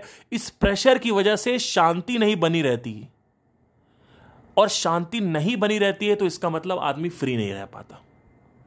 फ्रीडम का मतलब ही है कि मन आपका शांत बना है, आपको कुछ पकड़ कर नहीं बैठा है, आपके डिजायर अभी आपको पकड़ के बैठा। वो जो लड़की बांझ हो गई है, जो इनफर्टाइल हो गई है, उस लड़की के अंदर इतनी डिप्रेसिव स्टेट आ चुकी है। कैसे आ रही है वो? क्या सोसाइटी के डिजायर से आ रही है कि सोसाइटी क्या बोलेगी, पति क्या बोलेगा, ससुराल वाले क्या बोलेंगे? नहीं, उसका अपना प्रेशर है डिजायर का, वो लेट गो करने के लिए तैयार ही नहीं है। जिस दिन उसने कहा कि हाँ तो इनफर्टाइल तो नहीं करेंगे, तो नहीं करेंगे बच्चा पैदा, क्या करना नहीं चाहिए बच्चे, ओ भाई साहब खत्म, आजाद, तुरंत इमीडिएटली आजाद। किससे? अपने डिजायर से। तो यहाँ ये भी समझना ज़रूरी है कि एक डिज़ायर आपका खुद का है जो आपको आपकी फ्रीडम को ट्रैप करता है, और एक डिज़ायर आपकी सोसाइटी का है जो आपकी फ्रीडम को ट्रैप करता है। वो क्या है? अगर आपने सोसाइटी के हिसाब से अपने आप को सक्सेसफुल नहीं किया तो पूरी ज़िंदगी जहाँ से भी आप निकलोगे आपको एक फेलियर की नज़रों से देखा जाएगा, एक फ़कीर की नज़रों से देखा जाएगा। तो क्या आप इसको एक्सेप्ट कर पाते हो? फिर वही अल्टीमेटली मेंटली स्टेट आ गई, मेंटल वर्ल्ड आ गया कि मेंटली आप एक्सेप्ट कर पाते हो। तो एक्सेप्ट कौन कर पाएगा? इस डिजायर से मुक्ति कैसे आएगी जब आपको यह पता चले कि डिजायर आपके फ्रीडम को कॉम्प्रोमाइज करता है? अगर आपको पहले से ही पता है कि डिजायर फ्रीडम, मतलब मेरा जो अल्टीमेट डिजायर है, जो सबसे बड़ा डिजायर है, जो जाइगेंटिक डिजायर है, वो क्या है? वो है फ्रीडम। पर मैं इनफर्टाइल हूं, इसका प्रेशर बना हुआ है, उसकी वजह से वो जाइगेंटिक डिजायर मेरे से छीन रहा है। तो कौन छीन रहा है उसको? आपकी खुद की इनफर्टिलिटी का डिजायर आपके अल्टीमेट फ्रीडम का डिजायर छीन रहा है। कौन कर रहा है ये? आप खुद कर रहे हो। आपके खुद, आपको खुद सिंगर बनना है, आप सिंगर नहीं बन पाए। आपको एक्टर बनना है, आप एक्टर नहीं बन पाए। कौन सा एक्टर, कौन सा सिंगर? प्लेबैक, वो नहीं बन पाए आप, जो भी आपके सपने थे। ये प्रेशर आपको बंधन में बांध देता है, कैद कर देता है, प्रिजन कर देता है, जेल कर देता है। और इसी जेल की मैं बात कर रहा हूं, मेंटल फ्रीडम का ट्रैप जो है, इसकी बात कर रहा हूं मैं। लिटरली कोई जेल में नहीं डलेगा, वो भी डल जाता है, वो भी डल जाता है। आप बहुत सारे EMI लो तो उसमें भी डल जाओगे आप, राइट? तो आप तो अपने ही डिजायर के उसमें तले हुए हो। और लेट्स से आखिरी में आप विजय माल्या हो, आपको कोई फर्क नहीं पड़ता। अब एक और सुन लो, एक और सुन लो, आप विजय माल्या हो, आप ओसामा बिन लादेन हो, आपको कोई फर्क नहीं पड़ता आपकी बीवी क्या सोचती है, आपके बच्चे होते हैं कि नहीं होते, आपकी शादी होती है नहीं होती, आप सक्सेसफुल होते हो कि नहीं होते हो, आपको कोई फर्क नहीं पड़ता है।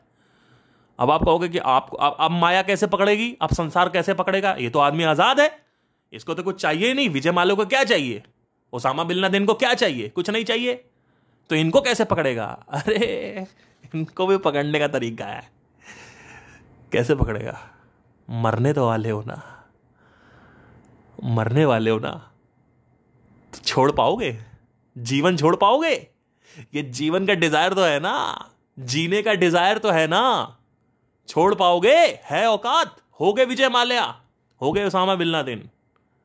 सब कुछ तुम्हें नहीं चाहिए ना, तुम्हें बीवी चाहिए ना, तुम्हें घर चाहिए, तुमने सबको मार डाला, सबकी ऐसी की तैसी कर डाली, 9/11 कर दिया, 26/11 कर दिया, अरे भाड़ में जाओ, जो करना है कर दिया। छोड़ पाओगे? है औकात छोड़ने की? है बोलने की हिम्मत कि मुझे कुछ नहीं चाहिए, ना मुझे शरीर चाहिए, ना मुझे संसार चाहिए? कौन छोड़ पाएगा? वही जो हमारे देश के सबसे प्रथम सप्तऋषि हैं, जहाँ से पूरा का पूरा ज्ञान आया है, पूरा का पूरा ज्ञान जो शास्त्रों में भरा हुआ है। जिस इंसान ने इस ज्ञान को लिया है वही छोड़ पाएगा, उसके अलावा कोई कुछ नहीं छोड़ सकता, छोड़ ही नहीं सकते आप कुछ।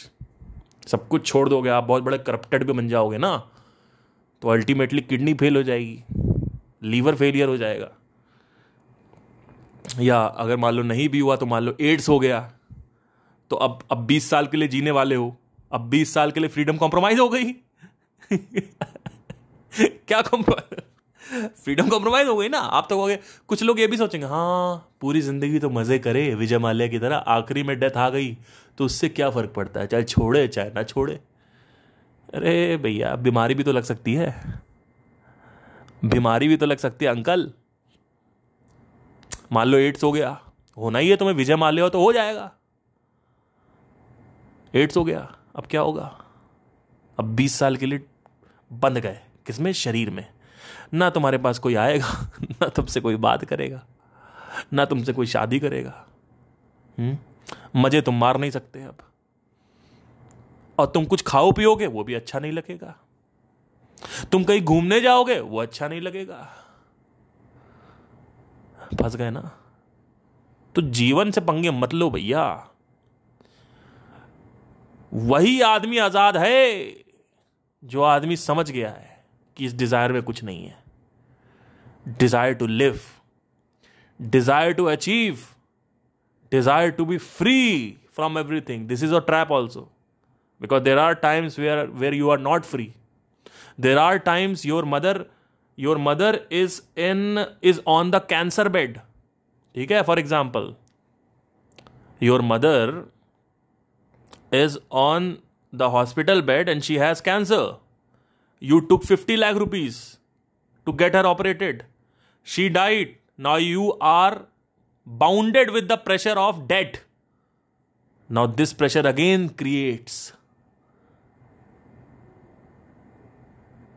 a trap and the compromise on the freedom cake. Again, क्योंकि यहाँ तो आपके पास कोई choice ही नहीं थी। आपको तो जीवन ने आके फंसा दिया, आपको तो लाइफ ने आके फंसा दिया, आपके पास कोई चॉइस ही नहीं थी, अब क्या करोगे। तो there are times where you have to be there, but क्या उसमें रहकर भी तुम फ्री हो सकते हो? कि 50 लाख का कर्जा ले लिया, आप कैसे चुकाएंगे? क्या इसमें रहकर भी फ्री हो सकते हो? वही हो सकता है। आज मेरे पास इतनी प्रॉब्लम, अभी मैं आपको प्रॉब्लम कभी बताऊंगा अपनी, इतनी प्रॉब्लम है, लेकिन पकड़ नहीं पा रही मेरे को, पकड़ ही नहीं सकते। जीने का ही डिजायर नहीं है ना। जो आखिरी डिजायर है उस पर मैं काम कर चुका हूं। थोड़ा बहुत अटैचमेंट से इधर उधर वो होने भी चाहिए, क्योंकि पंगे लिए हैं, अटैचमेंट्स की फितरत ही यही है। पंगे लोगे तो चाहे तुम ज्ञानी हो चाहे नहीं हो, उससे मतलब नहीं, अटैचमेंट होंगे ही होंगे, अटैचमेंट्स हैं। लेकिन कोई डिजायर ऐसा अल्टीमेट नहीं है मेरे ऊपर। मुझे भी डर लगता है मेरे घर वालों को कुछ ना हो जाए, मेरे अपनों को कुछ ना हो जाए, वो सब है मेरे अंदर अटैक, क्योंकि जहां अटैचमेंट है वहां पे डर है। लेकिन ठीक है तो है, ऊपर ऊपर से है।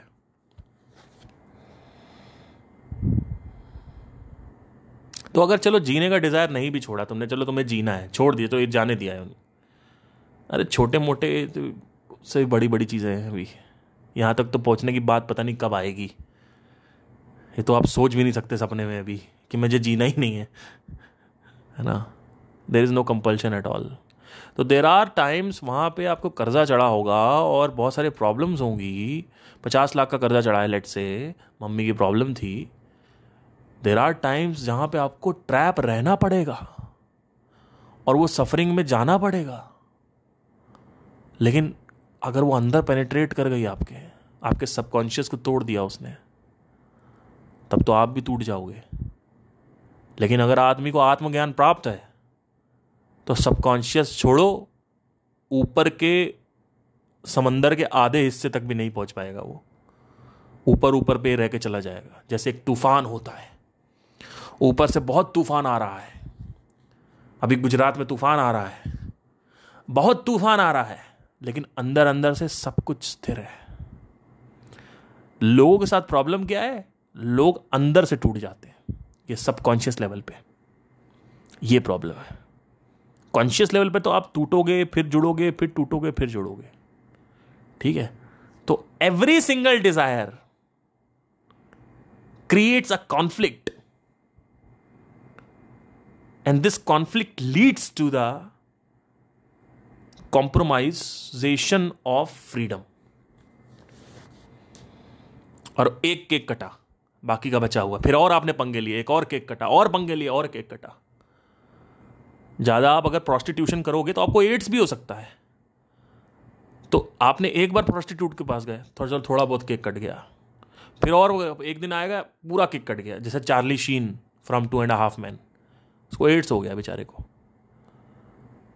बहुत बड़ा प्रॉस्टिट्यूटर था, बहुत बड़ा प्रॉथल्स चाहता था, बहुत बड़ा था, प्रॉस्टिट्यूशन को फॉलो करता था, अलग अलग जिस्मों को खेलने का शौक था। ख़त्म हो गए रातों रात, दारू पी रहे थे कई लोग, लीवर फेल हो गया, सिगरेट पी रहे थे, कैंसर हो गया, तो खत्म हो गए। कौन आजाद रह सकता है? वो जिसको कोई फर्क ही नहीं पड़ता, चाहे कुछ रहे चाहे मिटे, कोई फर्क नहीं पड़ता, वही आदमी आजाद है, वही आदमी आजाद है।